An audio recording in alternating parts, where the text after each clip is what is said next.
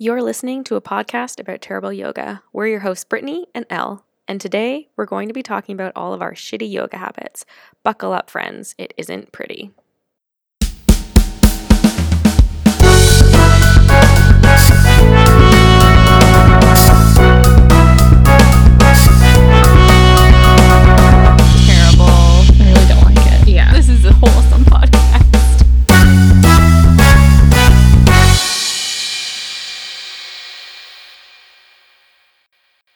Very first episode of RE Terrible Yoga, this episode, in fact, you could say, we will be talking about all of our bad habits as yoga practitioners and yoga teachers, and maybe even talking about other things that other yoga teachers do that annoy us because, let's be honest, we're kind of not great yogis. We're kind of the worst yogis, if we're being completely honest with ourselves.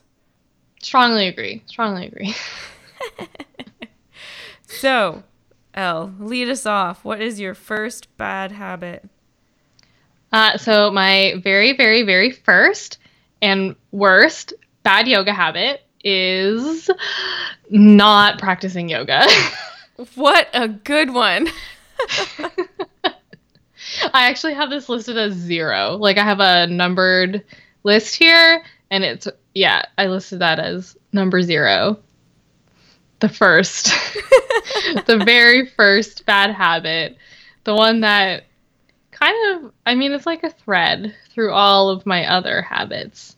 Not practicing something is a common thread that runs through all of this list, but not practicing yoga at all is probably my biggest and also most common problem. So, I mean, I think that's a pretty good place to start. I was also going to put that on my list, but then I was like, no, that can't possibly be a bad habit because that just doesn't make sense. It's like the problem you have to overcome before you can have many other problems. uh, yeah, no, I would definitely count it as being mm, the worst yoga habit.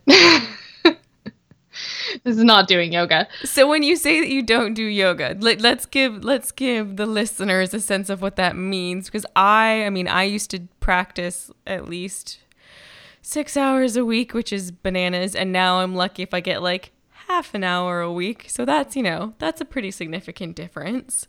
Yeah, and I mean, I wouldn't even say that it's like uh, not even comparing myself to when I've been really good at doing my own personal practice, or like when we were doing teacher training and we had to be practicing a certain number of hours a week. Um, it more just in uh, so like not even quantifying numbers of like hours of practice, but in setting out the intention to practice and then just not following through saying like i'm to go to a yoga class today not doing it rolling out my mat putting on my yoga clothes getting a bottle of water ready getting a playlist ready not doing it which i did today three hours ago. Uh stuff like that. Stuff like just not um yeah, not following through on the yoga practice, finding any excuse to not practice yoga or to exercise. I mean, exercising in general, um, something that I don't, I don't love doing. I say as a fitness instructor, but like it's true. I really don't. Um, yeah, and I feel like when if you let yourself slide in terms of holding yourself accountable to your practice even when you have cuz sometimes you just genuinely don't have the time or the energy to practice and then you, it doesn't get done like you you don't do it you can't do it and that is totally fine and i would say that obviously there are a lot of people out there who will say this and it's true um that practicing for five minutes is better than practicing for zero minutes. But it, it's so easy to say that. And it's so much harder to actually do that. Do you know what I mean? Yeah, no, for sure. I mean, it's such it's a massive hurdle to get on your mat or to do like any exercise. I think a lot of people always say like that's half the battle and I mean it legit is cuz if you do all of that work, like you said you rolled out your mat, you got the water ready, you got the place ready and you still didn't do it. I didn't do it. I did not. I I looked at it and I was like, "No, not today." So yeah, I can definitely relate. I normally once I get my mat out, like it's happening because if I roll my mat out and don't do yoga on it, my cat will come lie on it and then that's just a recipe for disaster. So I use my body on my yoga mat as a shield to keep my cat off of it. I mean, that's solid. I sometimes will keep my mat just rolled out in my I'm fortunate enough to have my own office space, and I will just leave it rolled out as like a constant invitation for myself to practice, which I am always declining. uh, and I mean, yeah, my dog does just, she uses the mat. And she does a beautiful downward facing dog. As you would expect. Yeah. So yeah, I would say that that's definitely my first, my biggest, my most problematic terrible yoga habit is uh not practicing yoga. I mean, that's a solid place for us to start. Super solid. Starting off starting off strong. Now mine is going to seem super just like the most shameful. Um you're like, oh, I don't practice yoga. I'm like, I am the worst. Um, so mine, the first one that I have is actually the one that I'm I'm the least proud of. Some of them I'm like, yeah, I'm okay with that. But this one I'm like, mm, I really need to work on that. So I broke mine down into studio versus home practice bad habits because in the past I was mainly a studio person and now I'm mainly a home practice person. But when I was a studio person, I would say my worst habit in a yoga studio, not when I was a teacher, but just when I was practicing, is secretly judging all of the other practitioners in the class around me. and just oh my god. Okay, wait. Okay. Oh, okay. I didn't realize that. I don't know. I didn't take the opportunity to get quite this. I didn't. I did not reach up to your level, and I'm sorry. okay. Maybe we should have consulted each other's lists before we did this. Honestly, I'm sort of thinking that maybe that's a good policy in the future. Um, although I sort of like being surprised. Okay, you do you want do you want to talk about this first because I'm totally also ready to just own up to absolutely doing this always. You know, and not even just judging other people's practices, judging their attitude, mm-hmm, their mm-hmm. vibe. Yep. In the class. Yep. Yeah, go ahead. Go ahead. No, I just I mean, I'm just one of those people I don't want to be, but I am the judgy person. I just in a in a in an environment where at least in the past I would like to think I was quite adept at practicing yoga. I like to judge other people who are both better than me and not quite as good as me and also judging, you know, what they're wearing. Oh, they decided to wear that to class. That was a terrible mistake. Or, you know, their general vibe like, "Oh, that's the the attitude that they're coming into class with." So, yeah, it just, you know, makes me feel like a yucky person, but that's that's just me. That's my reality.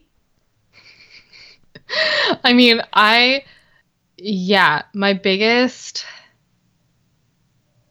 thing with other people, and uh, I don't even know if it's like judging not people who are new to the practice. If people are just starting a yoga practice and they're just out there doing their best and having a good time, I'm all for them being in class.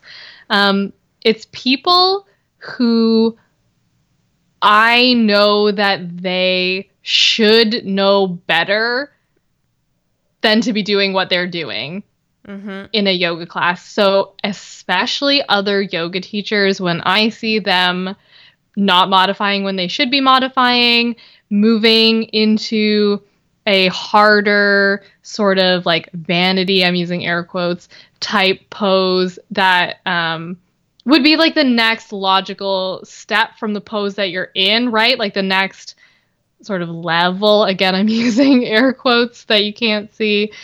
Uh, using air quotes and hand gestures and sarcasm is going to be this is going to be a difficult translation in audio podcast. um, yeah, people who do that, it drives me totally mental, and I find it so distracting. E- e- people who are either yeah practicing unsafely when uh, I know that they should be not doing that, or um, people who are literally just in class showing off because they are at a higher level of practicing than other people, even when that's not the objective that's being set out by the class or by the teacher. And I mean, one of my favorite things to do, we'll just move into one little bad teacher habit here that I realized that I have that I uh, didn't have on my list is telling people who are doing that kind of thing, like, hey, that's not where we're going. Like, actually, we were not going to transition from this pose into flying pigeon, so you can come on right back down. you are my hero. That's amazing. And I will say, I had also on my list that another bad habit of mine was always going for the advanced version. but I, I don't think I, I mean, I very rarely took class with you. I don't think I ever actually took a class taught by you, but I also think it was rare that I was in a class with you. And therefore, I avoided the gaze of destruction that you were probably sending my way.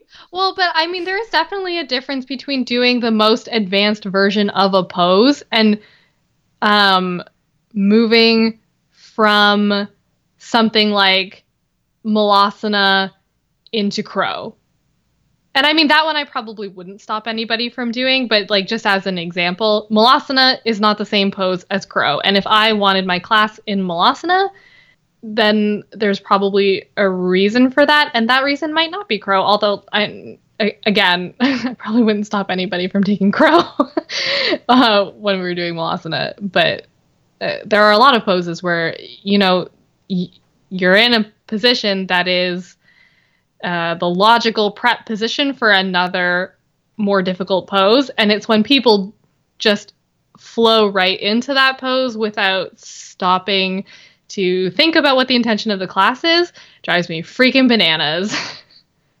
well, I think that also is kind of when like yoga or their yoga practice or our yoga practice kind of like becomes a performance instead of what it is quote unquote supposed to be which is, you know, whatever you decide it to be, but like it's not to perform a certain pose for the benefit of the class. Like that's not the point. And I think that's kind of what you're talking about is when practitioners decide to make it like a, oh, look, I'm a fancy peacock doing this super cool thing.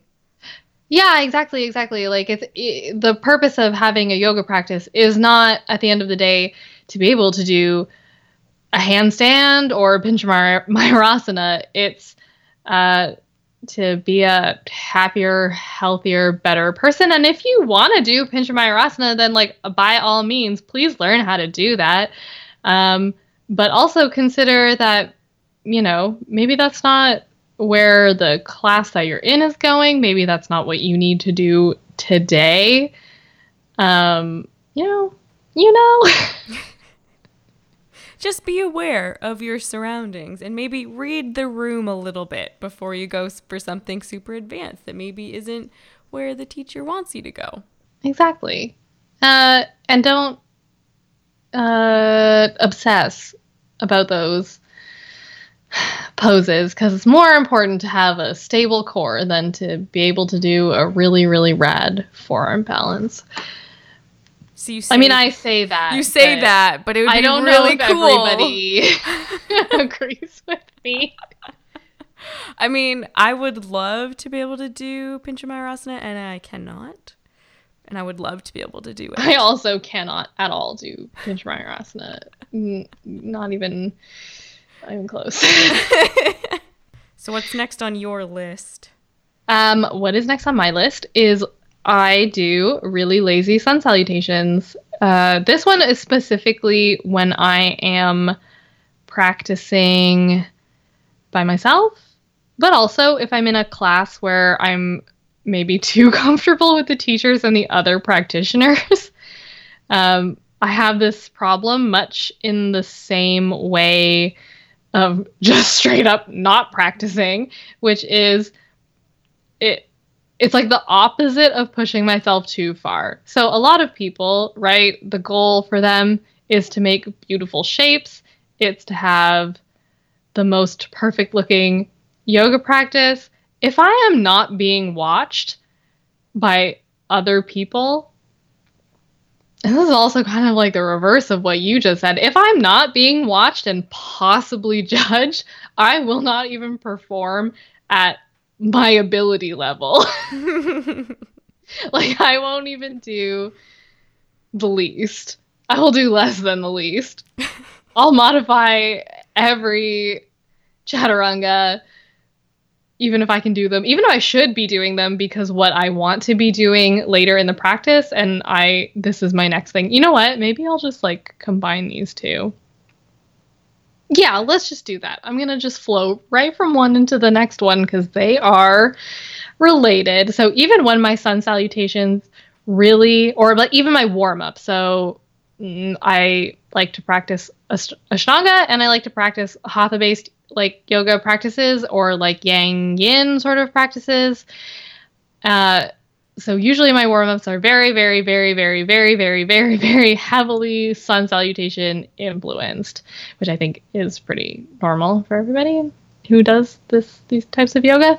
Um, so yeah, even when I know, and especially in a sort of yang yin practice where I know the second half of the practice is going to rely on me being warm, I still won't do it. I'm still like, no, I'm going to put my knees down in this chaturanga. I'm going to do cobra instead of upward dog just because I don't want to do the sun salutations. I don't want to do it. And then my next point was doing deep stretching with no warm up. And I don't mean like restorative, actual sort of yin poses. I mean like deep stretching with just little to no actual warming up because, like the people that we were just talking shit about, I want to be in the splits right now, today, in this moment, and I don't want to have to have done any sun salutations to have gotten there. Except I can't do that. I have never once in my life been able to do that, but I try. so you just kind of covered off like three others on my list. So I'm just gonna like chime right in. So Please, the I mean the opposite of my problem um, in a studio environment where I always go for the advanced pose. In home practice, I do not challenge myself enough at all, and I always take the way out. And my sub point to that is skipping every chaturanga ever because why would I do them? There's no point but di- different to you, I will different and similar. I primarily do yin and restorative yoga and only when I'm like really feeling myself will I do like an ashtanga practice.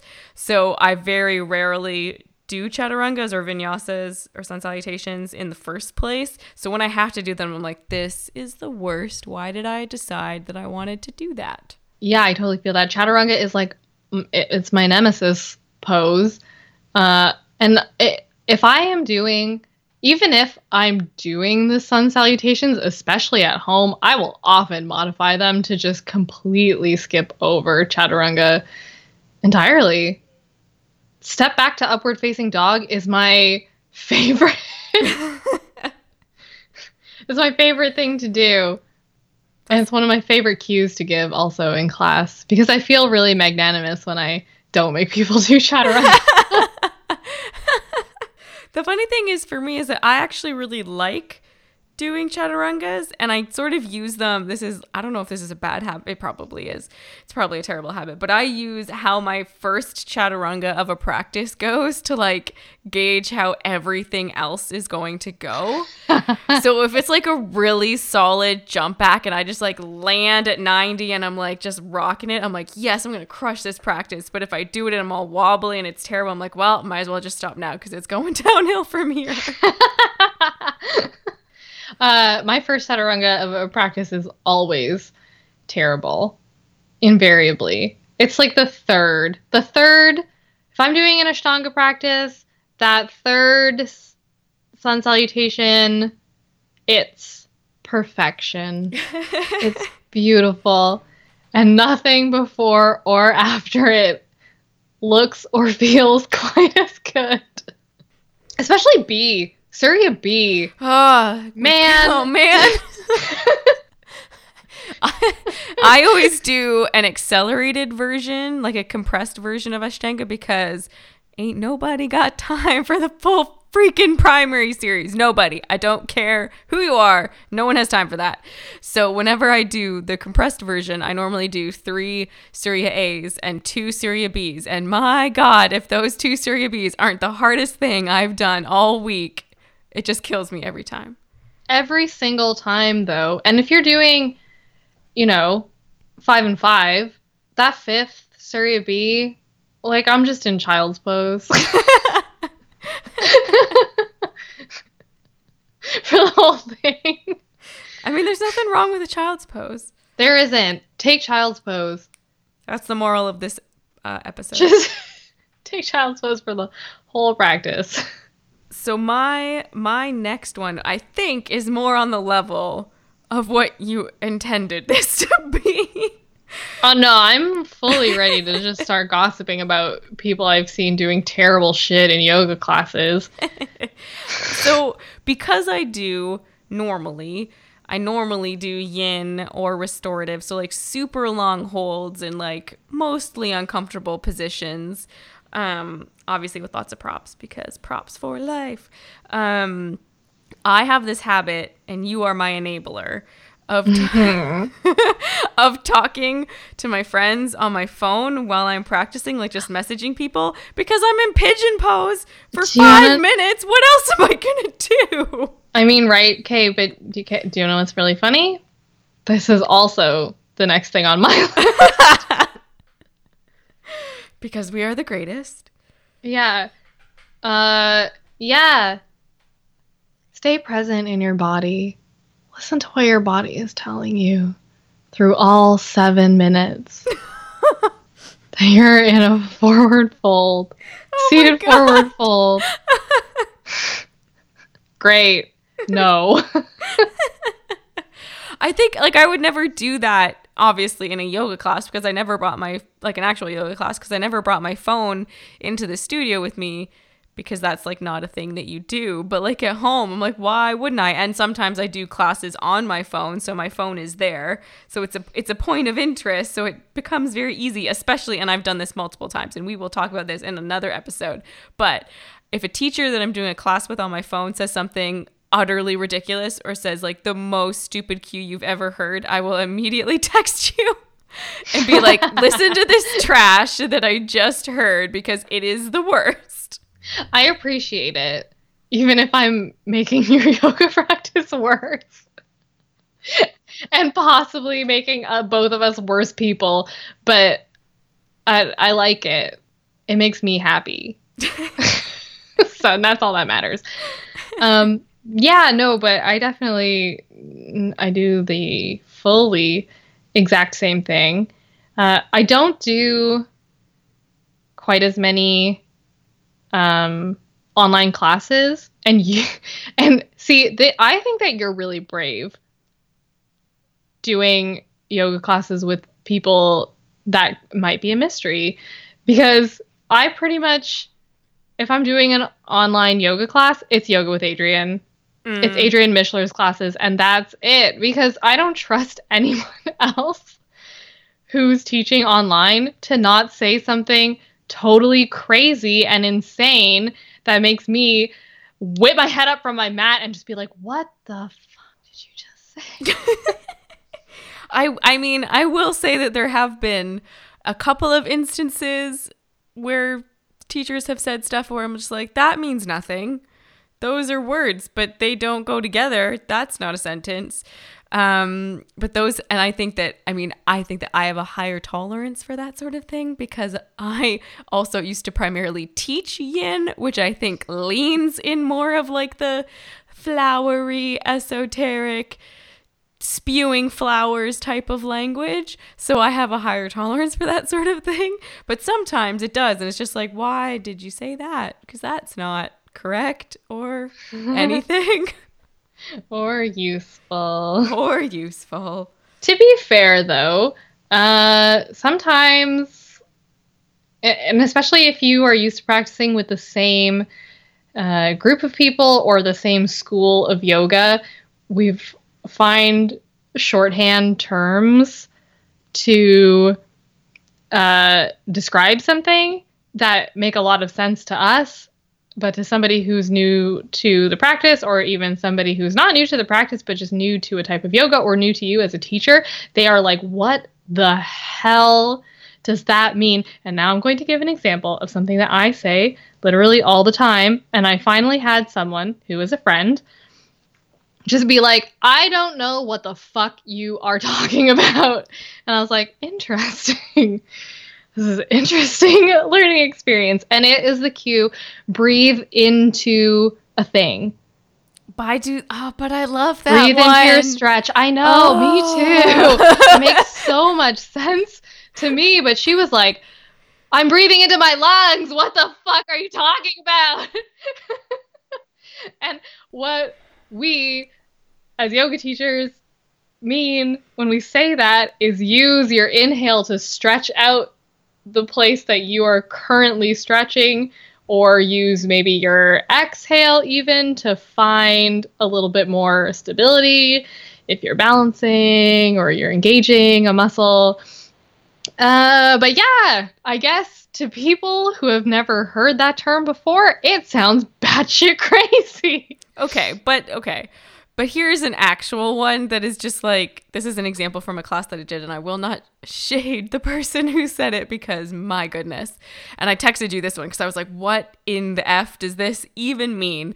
The cue, I think I was in a forward, a seated forward fold, a, po- yeah. a, po- a Paschimottanasana, if you will. Um, and the cue was move your kidneys back. I remember getting this text. Oh, it was delightful. Move your kidneys back. A classic yoga cue. so that's an example of like an actually crazy cue that like that doesn't mean anything to anybody. I'm sorry. It just doesn't. Uh yeah, no. No, you're right. Um but I mean, maybe there are some people who think that they can move their kidneys back. What's I even knowing vaguely where the kidneys are in the body, I wouldn't be able to translate that no. into a practical motion. But I guess if you got really technical down to it, they could be saying to just focus on moving kind of like your lumbar spine think you're giving them a, quite a lot of credit that they don't deserve. Okay. I mean, I wasn't taking the class, so I'll take your word for it. I think I worked it out eventually that I think that what they were trying to say was to like breathe really deeply into like your, your into your back ribs to like move stuff around and create like space, but that is not even remotely how it came across. uh yeah. Yeah, that's a weird one cuz I feel like it, it, it's not your kidneys necessarily moving back no. breathing really deeply. No. no, it is not. yeah, this next one is a little bit catty. I don't actually expect us to talk about this in any um, significant way, but number 5, listening to music during my personal Ashtanga practice. I don't think there's anything wrong with that. I don't think you're supposed to. Okay, well, yes. I mean, if you're talking about like legit. Yes, I was talking about. I mean, I also practice on my period and stuff. You know, oh, hey, you can leave this in the podcast too. Don't edit this out. Let's do a whole episode where we talk about how incredibly sexist the basis of the practice is, despite the fact that it's primarily geared towards women. Yes. Now, correct. Ladies, enlightenment is out of your grasp It's not possible. It's just not. because the rules of the practice say that you have to practice for however many, I don't remember what it is, however many number of days in a row, but you can't practice on your period. Yep. So you'll never get there. You You, think you're gonna get get, there. there. and then dang, No. it happens again. It's your freaking period again. Done. Over. Start from the beginning. Try again next month. Uh, yeah. Listen to music during my Ashtanga practice. Okay, here's a real one. Um, I skip Shavasana. Oh my gosh. I I mhm, I have a major problem with that. I'm gonna know I'm going to yoga hell. I was gonna build an entire episode around the necessity of shavasana, and now you've just destroyed the well, sanctity no, I of that mean, effort. We can definitely do it. I'm just telling you that I consistently don't do Shavasana when I practice. But it's like it's the whole reward for all of the terrible twisting and crap that you've just done to yourself. You get to lie there for as long as you want. I can't believe I'm actually super surprised that you skip it. I'm shocked. I'm shocked. and appalled. I And can hear it in your voice. Yeah, no. Um, I just can't. I like having somebody telling me when shavasana is done, Mm, I know I agree with that 100%. and if I don't have someone to tell me when shavasana is done, uh, then like I can be lying down and looking at my phone, hugging my dog, it, lying down in bed. I do, and it's so hypocritical because I am such a stickler for making other people do shavasana in their practices. But yeah, when I do it at home, there's a, I'm gonna say it's like a generous 60-40 chance that I'm not gonna be doing shavasana. It's probably higher than that. in a in a studio environment i always like i just like relish every second of shavasana in the in, in the in the classes that i teach i because they're mainly in i tend to do like 5 to 10 ish minute shavasanas because why wouldn't you if you have the opportunity but i do agree with you when you're doing it at home by yourself i don't I, well, I never skip shavasana because I'm, I'm not an animal. Um, but I do when I'm by myself, I do tend to rush it because I don't have a sense of time when I'm just on my mat by myself. So I'm like, it could have been 30 seconds, it could have been four minutes already. I have like really no way of knowing. So I just sort of like let myself be there for a while and then I move on without really letting myself get into that shavasana type place. We're going to copyright that word. Yeah. Um, perfect. because I just don't have no sense of time. So if I just let myself go, I'm like going to be there for like half an hour. What's going to happen? So I totally agree that it can be difficult to do it in a home practice. And that's also, I know we're not talking, this is probably for another episode, but my biggest beef with online yoga classes is that they almost universally never have a shavasana on the end of the class and it annoys me to no end they just end the class and they're like okay go do sh- shavasana by yourself i'm like did your job end like i have that written in my notes like did, did, did your job suddenly end because you decided you didn't want to do shavasana like what it really annoys me. It's my biggest problem with all online subscription yoga things. Um, I would definitely agree with that. And I do think that, I mean, you said you that when you're teaching yin, you do a five minute shavasana. I mean, I'll do a five minute shavasana after a, a flow class, which honestly I think pisses a lot of people off, but I don't really care. Especially when it's a long, if it's more than a 60 minute class, like a 75 minute class, you're getting a five minute shavasana yeah. from me. Mhm. Deal with it. Not negotiable. Um, but I do sort of feel like w- when I'm taking a yoga class, part of the power of Shavasana is that I don't have control over how long it lasts, and I just have to be there, shutting the fuck up, and lying down. Yep. And there's no choice. When I'm at home, I do have a choice. And now, listener, you're probably thinking, bitch, you could set a timer. but guess what? I don't do that. So, Joke's on you. next. Yeah, I mean, I definitely should set a timer because I love Shavasana so much. And for me, it's also kind of like a physical thing. I don't know what is like wrong with my body, but if I don't do a Shavasana, I just don't feel right. Like, I feel like all messed up and all like out of sync and all like all over the place mentally. So, like, I have to do a Shavasana if I don't want to feel nauseous for like hours after my practice. I should probably go to a doctor. But, um, I just it's difficult. It is difficult. It's hard. It's hard to do. Yeah, yeah, yeah. do you want to do your next one? I do, and I'm gonna go now because I'm out of my practitioner ones now because we've kind of already covered them. But so I have one bad teaching habit because, frankly, I'm magnificent. No, I just can't really remember. It's been quite a long time since I've actually taught a class. So the one thing that I do remember in teaching yin classes, they tended to be you know, either hip focused or shoulder focused or some combination of both, just depending on who is in the class and whatever. But regardless of that, I always used one of three playlists for my classes, which I literally only thought about like this week when I was prepping for this that I'm sure the students got sick of. But like when I was doing it, I was like, yeah, this is like my jam. This is like so good. And now I realize it probably was really annoying to the people who always came to my classes. Um, I don't feel like I went to quite a few of your yin classes, and I don't remember ever being angered by the music. That's good. Uh, I actually had a student once in a class ask me to turn my music off Interesting. because it was too distracting for her.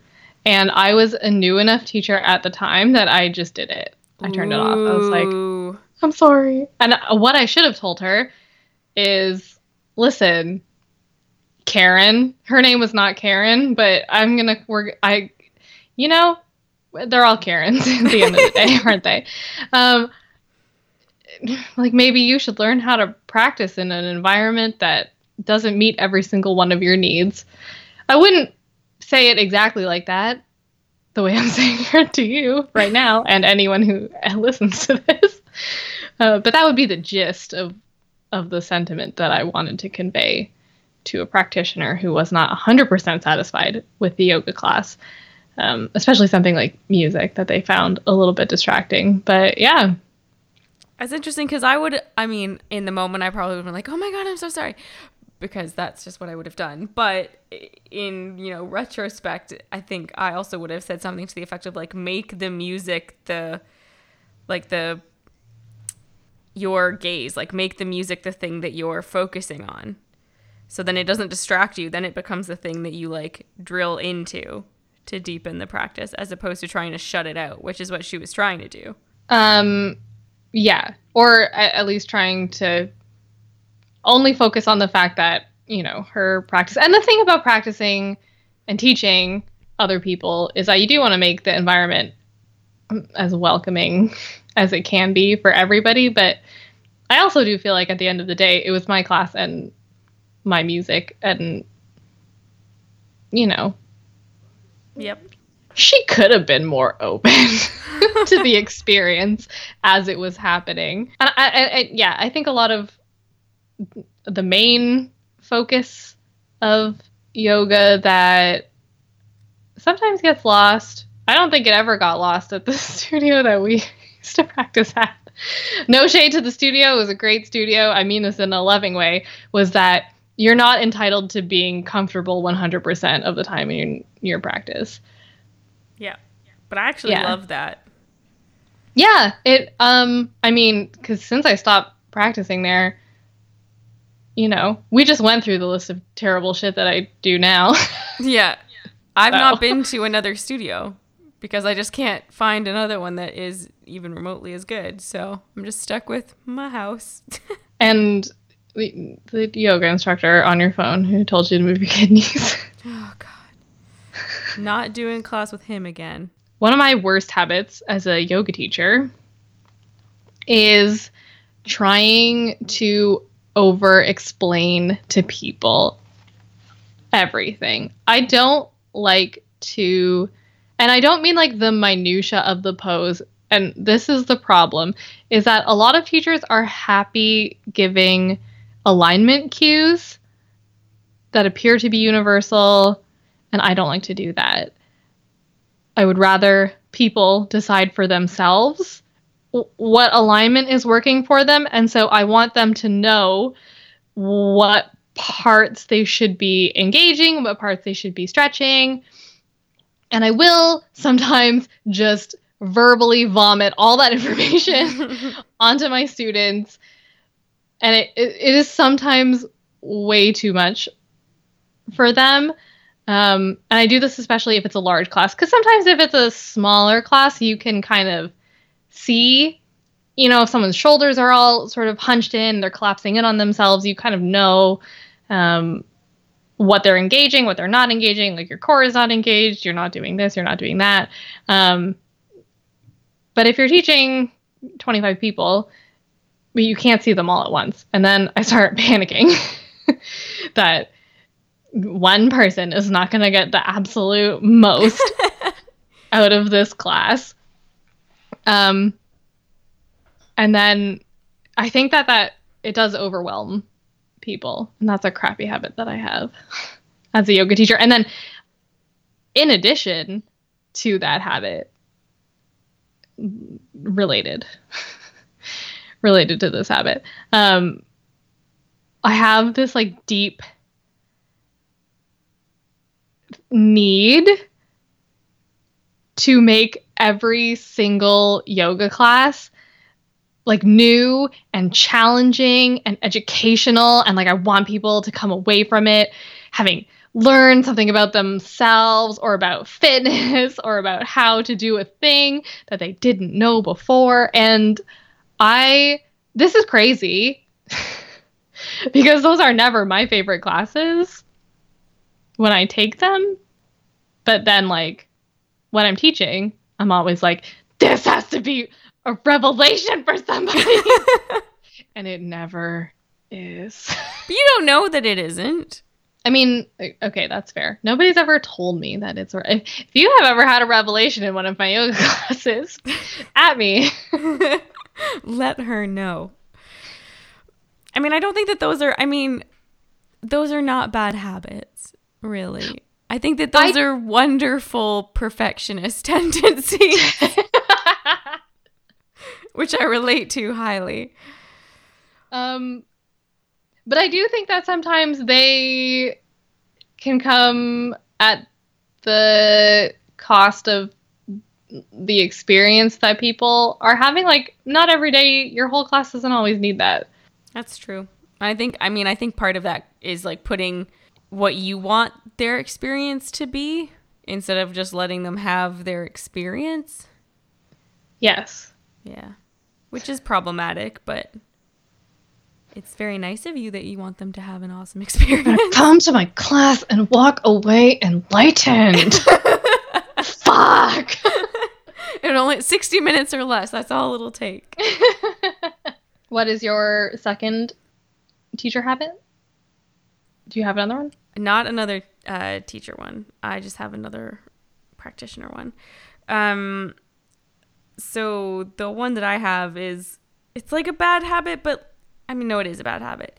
Um, is especially in the beginning, and I think a lot of new practitioners can you know relate to this is not questioning the teacher when something doesn't feel right or something's just not going the way that you think it should be going. And you're just like nope this is what she said the pose is and i'm just gonna like tough it out even if my hip flexor is yelling at me to stop doing whatever the fuck i'm doing. Um, i think that that's something that gets better with time once you realize oh no actually my hip flexors you know attach in a really specific way that is maybe different than what the experience of the teacher's hip flexor is. So maybe I need to modify myself. But so basically, it's just not sort of listening to myself when I should be and not questioning the experience that I'm having. Yes. and done. Yeah, I don't have anything to add to that. That's like that's really true. Mm-hmm. That also, that experience is part of the reason that I like to over explain mm-hmm. absolutely 100%. everything yeah. to my yeah practitioner even when they don't need it they didn't they don't need all that information not for every single pose and that's why i think that i don't think that i would have gotten into a home practice as much as i have if i hadn't had all of that time in a studio because doing classes on my own or doing online classes like you don't get the feedback. Like you still get bodily feedback obviously but you don't get feedback from the teacher. You can't yell at the teacher if they're you know on your phone they're saying do this put your arm under this thing and you're like but how? My arm doesn't articulate that way. Um, but i don't think i would have gotten to that place if i hadn't had all that time in the studio. So i think it can be really intimidating for people to even start a home practice because they're like i don't know where my body parts are i don't know what my limbs are i don't know what any of that crap is yes sorry this is only related to home practice. It's not even a really terrible yoga habit. It's just something that I want to complain about, and I'm going to do it right now. Um, I will sometimes watch yoga videos. I know I just said that when I do home practices, it's usually only yoga with Adriene, and that is true of like a full practice, but I do often watch other teachers just teaching either to pilfer cues. We're all stealing from each other. If you have, you know, if you ever hear me say something that's a cue that you want to use it, please do. Um, uh, or also for my own practice, just to take little um, snippets of sequences, especially for more advanced yoga practices that I'm just trying to do by myself. I'm saying advanced, more not beginner friendly yoga practices that I'm trying to do at home without guidance. Um, I will watch other people and how they kind of go about doing the things that I am attempting to do. And sometimes I see on these videos comments. I'm thinking right now about one specific video where she said right at the beginning of the video that she was just going to go into it. Um, it was a video about doing the splits, Hanumanasana, and it was a really thorough video. It was a really great video. but there was a comment on it saying, like, do you really think that this is suitable for the average practitioner, it's like, well, no. like she obviously didn't. And if you, the average practitioner, are watching this thinking, I'm just going to jump straight into the splits, be prepared for disappointment, my friends. Okay, so as a teacher, another basically shitty thing that I do um, is that I will get into a rut of only practicing the things that I want to teach. Ooh. Rather than doing my own practice just for the sake of doing my own practice and doing like what I actually need to do because obviously I also I work in addition to teaching or I was working in addition to teaching because I'm not teaching right now and I'm just working. um, but so like fully just ignoring uh, the personal my personal practice for the sake of like fitness and happiness and doing my own personal practice and fully just being like I want to teach this thing this week. I'm going to do it a million times. and that is it. And I feel like doing that is really limiting because like you just said um the only thing that i'm getting experience doing when i do that is me doing that pose. Like there's no amount of times that i can do a forward fold that i will suddenly understand what it feels like for you to do a forward fold. Because i can only ever do it with my legs and spine and feet hands and whatever other parts of my body that I want to involve in the forward fold. Um, so, yeah, I feel like, but I feel like if you if you are still focused on your own personal practice and your personal growth, then you actually can have insights into new things, new experiences. Uh, remember the way that it feels to be a novice practitioner, especially of like a certain pose and stuff, um, rather than just doing the practice that you want to teach over and over and over again, which I don't think serves anyone. And it makes your classes real boring. I find. I found that it made my classes boring.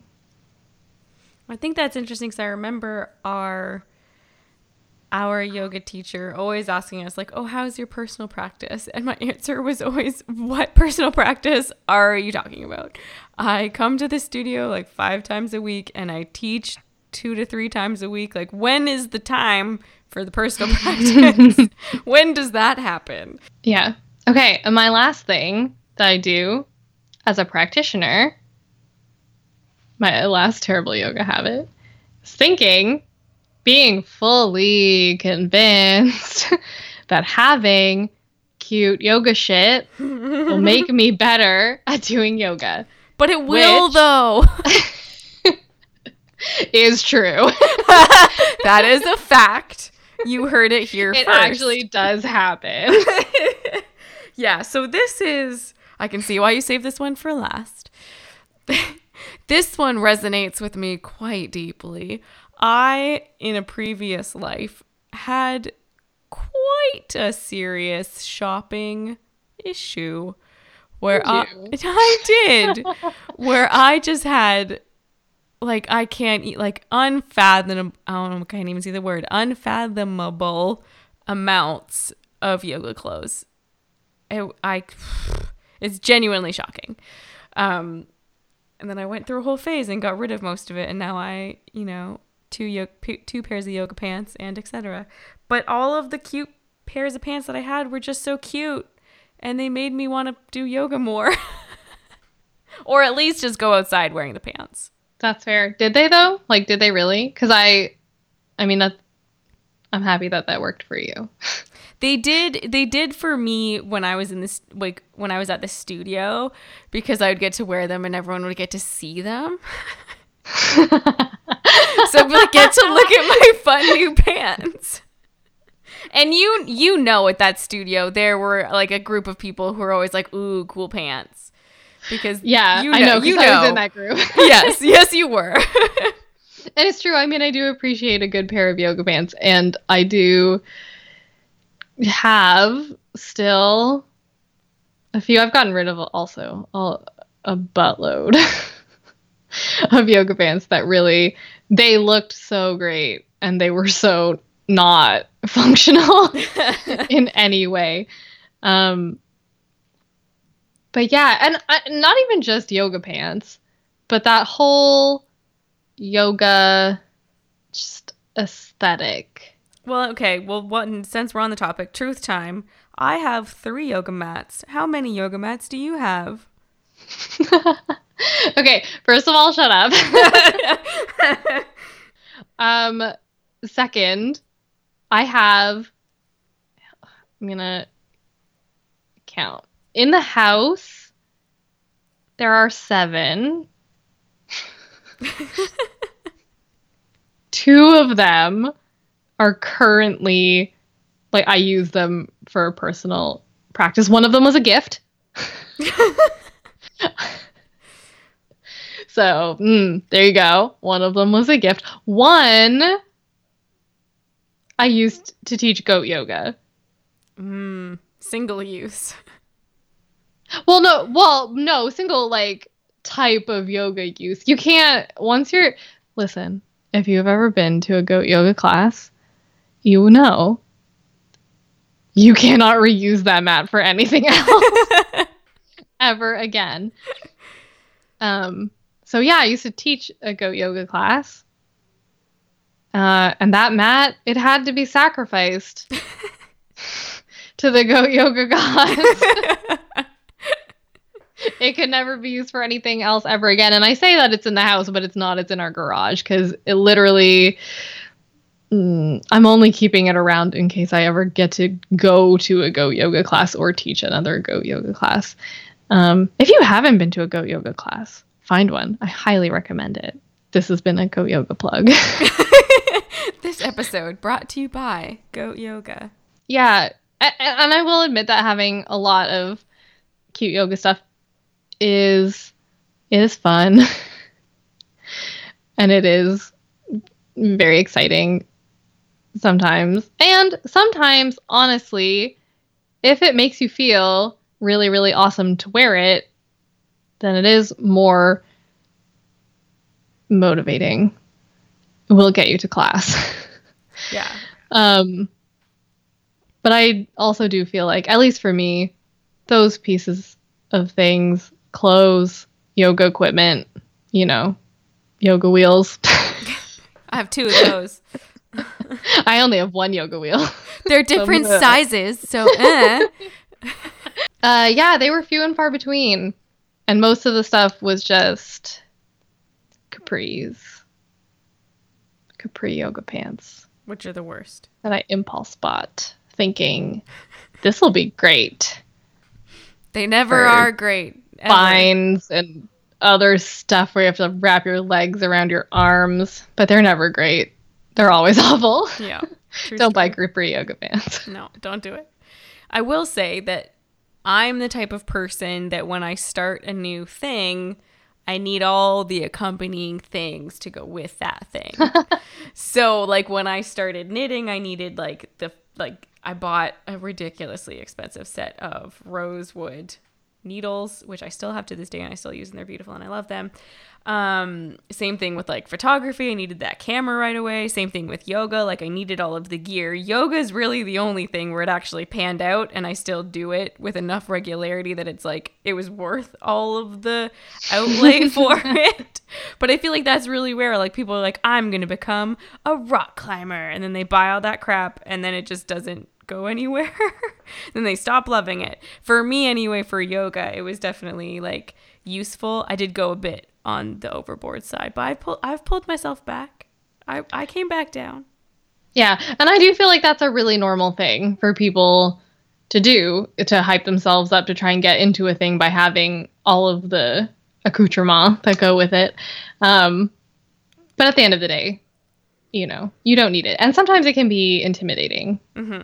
To try and find the yoga mats especially. Oh man they're yeah. so hit or miss. Yeah. i was advising or trying to help somebody at least buy a yoga mat the other day. And um the impulse when you're like new to the practice is like i want something squishy and comfortable but that usually mistake. that is yeah that's a mistake. It makes it hard to balance but um it's hard to explain that to people and it's overwhelming. The choice of yoga mats in the world yes. is overwhelming. And then even like mat feel just the way that your mat feels against your hands and feet it's so important if you're going to use it every single freaking day um that a lot of the time it's better to not just jump right in and buy a really expensive yoga mat. Buy a cheap ass yoga mat. And then be that weird person in the class asking everyone if you can do a downward dog on their mat. That's true though. That is t- that's time tested and time tested yeah. advice. You got to do that. That's the best way to find a yoga mat. I will say I know what brand of yoga mat is my favorite, but I'm not going to say unless they decide they want to sponsor us one day. I'm going to keep that information for myself. I do too. And I feel like we have two different opinions. I think we do, this. and I actually we're gonna have a race to see whose brand sponsors us first. And if you still have spoilers, it will be neither. Yeah, it will be neither of those. But if you still have the mat that you had before, I hate that mat. That mat is trash, and I cannot it's use the it. Best mat. it's the worst. that's that. Let's be honest. That's a conversation for an, an entirely other episode. So I think we should probably consider wrapping it up. Thanks so much for listening to this episode of RE Terrible Yoga. Until next time, just remember if you can do Fallen Angel, we hate you.